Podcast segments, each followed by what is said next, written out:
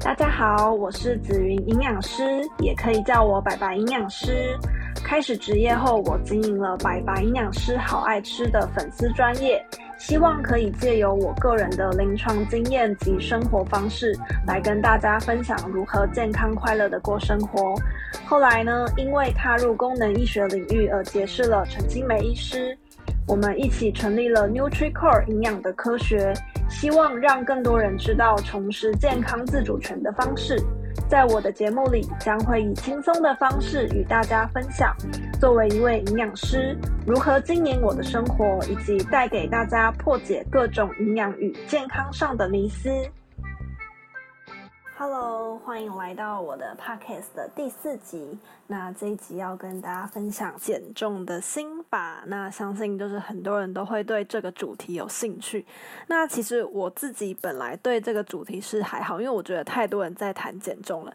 但是有一次我意外就是分享了我在我演讲的这个 PPT 的内容，大概就是如何打造抗发炎的减重体质。Anyway，就是它类似这类的主题，我就把这样子。的主题就是写成了三篇文章，然后意外就是在我的部落格有呃很高的触及率这样子，然后还有记者跟我说，就是想要分享转载我的文章，那我觉得其实蛮意外的。然后但后来我就发现，减重这件事情真的是每个女孩一生的功课，呃，无时无刻都在想办法减重这样子。那只是有分成可能比较呃没有这么密集的的时候，就是可能平常哦嘴巴上说说。想要减重啊，偶尔吃少一点这样，跟可能遇到了一些，比如说要拍婚纱，像最近我非常多的同事都是要准备结婚拍婚纱，就是会采用比较积极的减重的手法这样子。那呃，虽然大家对我的印象中一直都是瘦瘦的样子，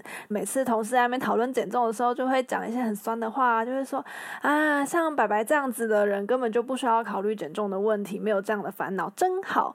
但殊不知，其实我也胖过的。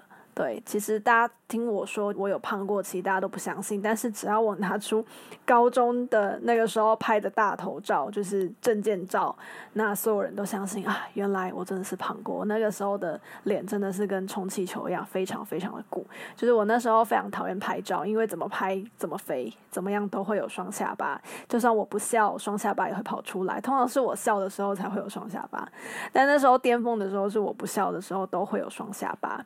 那那个时候的巅峰，其实你要说胖，其实也没有到真的非常的胖，没有到就是我们肥胖的标准。那个时候的 BMI 是符合就是正常的范围，大概在二二二三左右。但是呢，我的体态是非常的圆润的，那看到我的人都不会觉得我是瘦子。那那时候比较没有就是可以量体脂的机器，那我想那个时候的体脂应该也是蛮可怕的吧？对，不敢面对。那怎么样会造成我那个时候胖的巅峰？当然那时候当然不知道。啊！但是我现在就是回推，应该是因为那个时候吃比较多垃圾食物，但是不是因为我爱吃，是因为我想要省钱。就是那个时候，我们高中放学的时候，补习班附近都会有很多的小吃摊。那呃，以前没有什么多的零用钱，所以你想要存钱买自己喜欢的东西，你可能就要从你的伙食费里面去存。那那时候我就会选择晚餐，可能吃一个炸甜甜圈。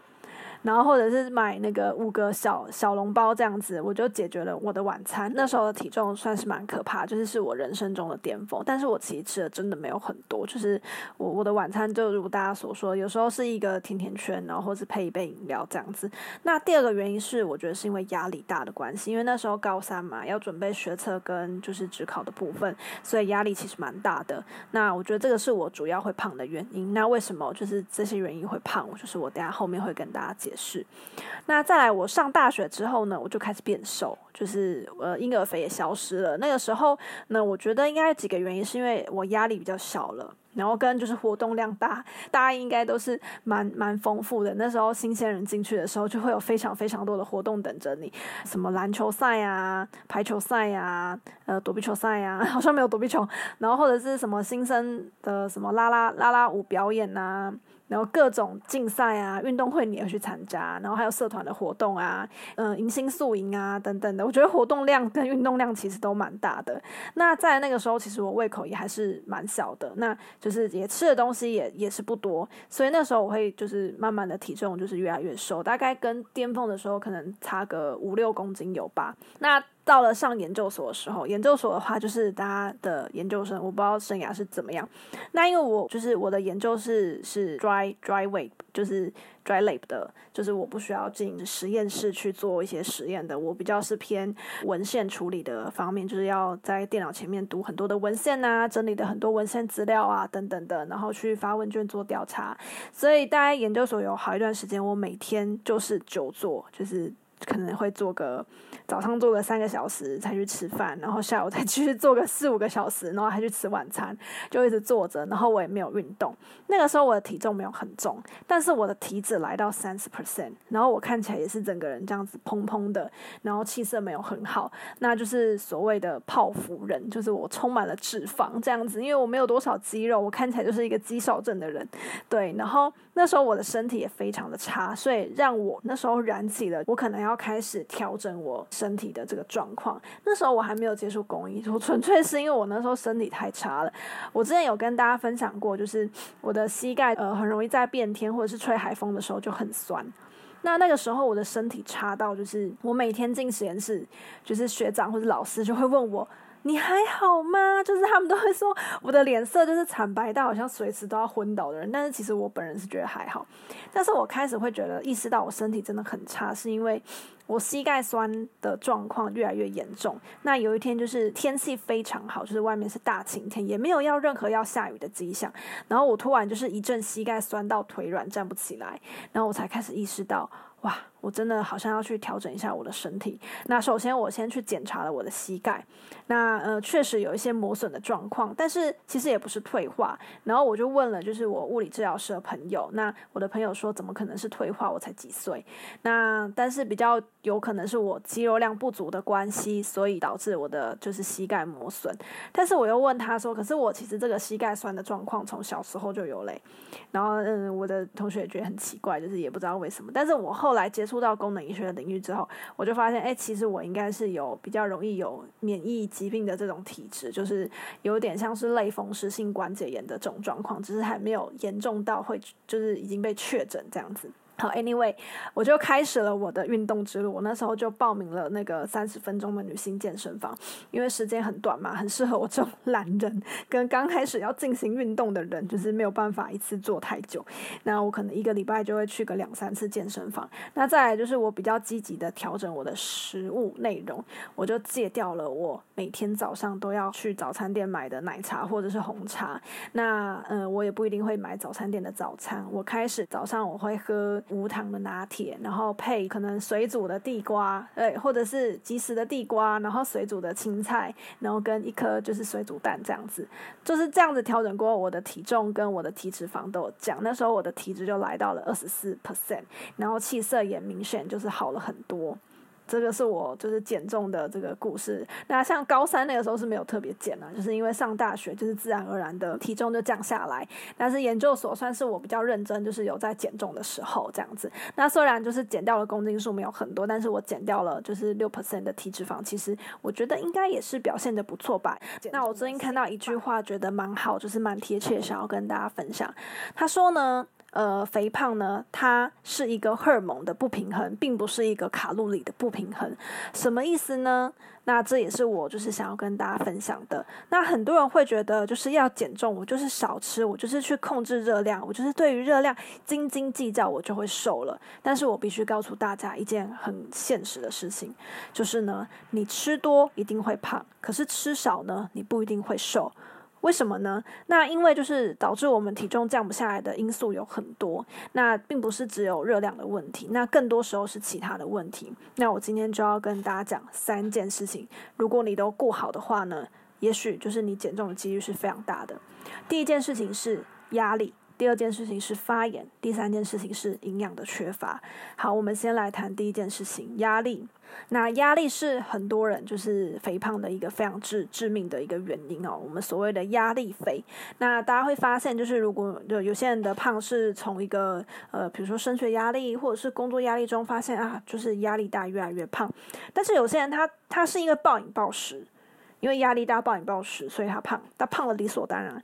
有些人呢，他压力大，可是他还是吃很少，但是他还是变胖。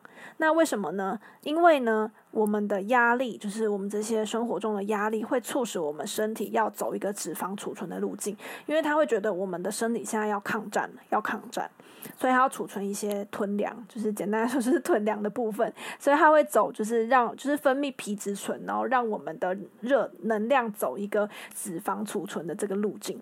所以呢，我们的体脂就会比较容易累积的越来越多，那比较容易瘦不下来。那这个压力呢，除了工作压力，还有一个是生理的压力。生理的压力有包括大家比较常犯的就是晚睡。那晚睡的话，也会造成生理上一个比较大的压力。所以要怎么调节压力这一块？第一个就是一定要早点睡。那呃，我不知道大家都几点睡啊？我至少我身边就是听到蛮多人都是两三点睡，我觉得非常的可怕。就是各位女性朋友们，如果你希望你可以苗条永葆青春的话，拜托一定要早点睡。那我自己是明显感受到，就是工作量比较多，比较晚睡，就会造成就是自己看起来真的比较老态跟疲态，这是会影响的。所以就是鼓励大家一定要早点睡，没有办法十一点，至少十二点以前上床睡觉。那再来就是要做一个找一些比较让自己能够放松跟舒压的运动。好，我们上集也在谈这个话题，大家就知道说，就是现在的人可能因为压力太大，所以真的没有办法好好放松，导致很多就是疾病或者是肥胖的问题，确实是存在的。所以呢，希望大家都可以找到一个自己的舒压方式。那再来第二件事情，就是要控制发炎。那这边指的发炎，并不是说那种呃，比如说受伤开刀那种急性发炎，而是我们长期一些坏习惯累积的慢性发炎。那第一个发炎就是喝水，就是很多人因为不喝水，身体会比较容易发炎。所以就是每天一定要喝足量的水，你至少要喝到你的体重乘以三十五 CC 的水量。至少要这样子。那如果你觉得算这个很麻烦的话，大概就是一般女性如果跟我一样，就是不高，我大概一百五十五公分，然后也不胖，大概你就是要喝一千五到一千八。那如果是呃大于我们这些体型的人，可能就至少喝两千，这个是比较好计算的。那再来就是要避免喝酒。跟高糖高脂的食物，就是不是说完全不能吃，但是你可以去检视你的频率。比如说喝酒这件事情来说，如果你一个月喝一两次，跟朋友小酌的话，我觉得都可以。但是如果你是每个礼拜都会喝的话，那如果你今天是一个想要减重的人，那我就会建议说你要把这个频率减少。那再来高糖高脂的食物也是，就是你多久吃一次炸物？那如果你是原本你是一个礼拜吃五次。你可以盘算一下，一个礼拜吃五次。如果你今天想要减重的话，我建议你就是一个礼拜最好减到一次。就不是完全不能吃啊，但是就是你最好去降低那个频率，比较能够去控制你的发炎。那再来高糖的部分，我是蛮建议大家都是尽量不要喝含糖的饮料，就是能喝无糖就喝无糖。如果你今天是想要积极减重的人，你就尽量都喝无糖的。那如果你今天就是只是想要稍微减重，就是 就是佛系减重的话，你也可以盘点一下哈。如果你一个礼拜喝五天手摇杯，那你是不是就减少成一个礼拜一杯这样子？大家可以去盘算一下。那因为如果我们没有控制发炎的话，就是我们的身体就会也是比较容易走脂肪储存的路径。那再来是营养素的缺乏，有些人是因为就是缺乏微量的营养素，像是呃 B 群。这类的，然后它会让我们的身体代谢变得比较慢。那再来就是营养素的缺乏，也会影响到就是我们肠道的问题。那如果你的代谢慢，或是你肠道坏菌过多，肠道的好菌太少，坏菌过多，就是我们所谓的菌相失衡这个状态，那也会比较容易肥胖。那怎么去调整这个状况呢？一定要提高蔬菜量，就是大概十个人有九个人的蔬菜量其实都是不够的。那到底一天要吃多少蔬菜？如果你是一个积极减重的人，我会建议就是你一餐至少要吃一碗煮熟的菜，因为我们煮熟的菜跟还没有煮过的生菜，它的体积是不一样的。所以如果你是吃生菜，你就要吃两碗，至少这个是最少的量。那如果是吃煮熟的，比如说烫青菜，你就至少你就一定要吃到一碗这样子。好，那再来一定要补充一些好的油脂。好的油脂指的就是，比如说橄榄油啊、洛梨油啊这些的。那呃，通常外面就是如果你是去买自助餐这类的，其实外面就是因为成本考量的关系，都不会用，一般用的都是一些大豆沙拉油。那这种油脂的话，虽然它很便宜，可是它会比较容易让身体发炎，因为它比较多是 Omega 六的脂肪酸，会让身体就是发炎。那对身体来说是比较没有好处的。所以我会建议大家就是偶尔。你可以自己准备，比如说，如果你都外食的话，你就可以自己准备一些呃橄榄油或者是落里油的部分，或是苦茶油，那你可以去外面买一些烫青菜，然后请老板都不要加。呃，油的部分你自己淋一些，就是像是橄榄油这些、苦茶油或者是酪梨油这些好的油脂，然后或者是你可以吃一些坚果，那坚果就是也有富含好的油脂，这样，那好的油脂它不会让我们变胖啊、当然就是除非你喝一罐油这样子，就是可能还是会因为热量的关系变胖，但是在适量的范围内，我们一天可能就是吃个大概诶三份的油脂，三份大概就是。四十五梦四十五梦这种好的油脂是不会让身体变胖的，反而就是会给身体一些呃降发炎啊，就是抗氧化的好处。这样，那再来就是要吃优质的蛋白质。那通常比较优质的蛋白质，我们会选鸡肉或者是鱼肉。那鱼肉的部分，我们会选比较富含 omega 三脂肪酸的鱼。那因为 omega 三的这种脂肪酸是可以帮助身体抗发炎的。那像是嗯鲑鱼、青鱼、秋刀鱼都是不错的选择。那提醒大。大家就是尽量不要选深海的大型鱼，因为大型鱼会有一些重金属累积的这个毒素的风险。这样子，那再来是水果的部分。那很多人会说，诶，吃水果不是很好嘛？但是要提醒大家哈，我们刚刚提到的高糖的部分，水果也要小心。很多人是不小心吃水果吃胖的哦，就是千万不要相信什么水果减肥法。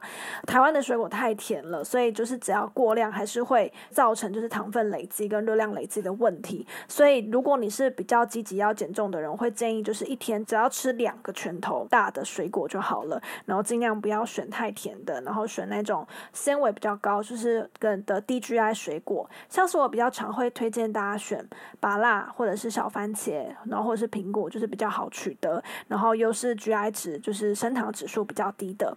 那再来，我们可以补充一些，就是加强就是代谢跟抗压的营养素。像是 B 群、维生素 C 跟鱼油的部分，这些是我们可以加强的。那还有一个是维生素 D 三，也是蛮重要的。那嗯，我几乎都会推荐每个人就是可以补充我刚刚提到这四种营养素，因为大部分的人其实身体都是缺乏的。那如果呃你不认为自己缺乏的话，也不确定自己有没有缺乏的话，那也是可以去抽血检测，会比较能够说服自己。但是一般人的话，如果你没有想要抽血的话，我觉得这些营养素都可以就是拿来做一个。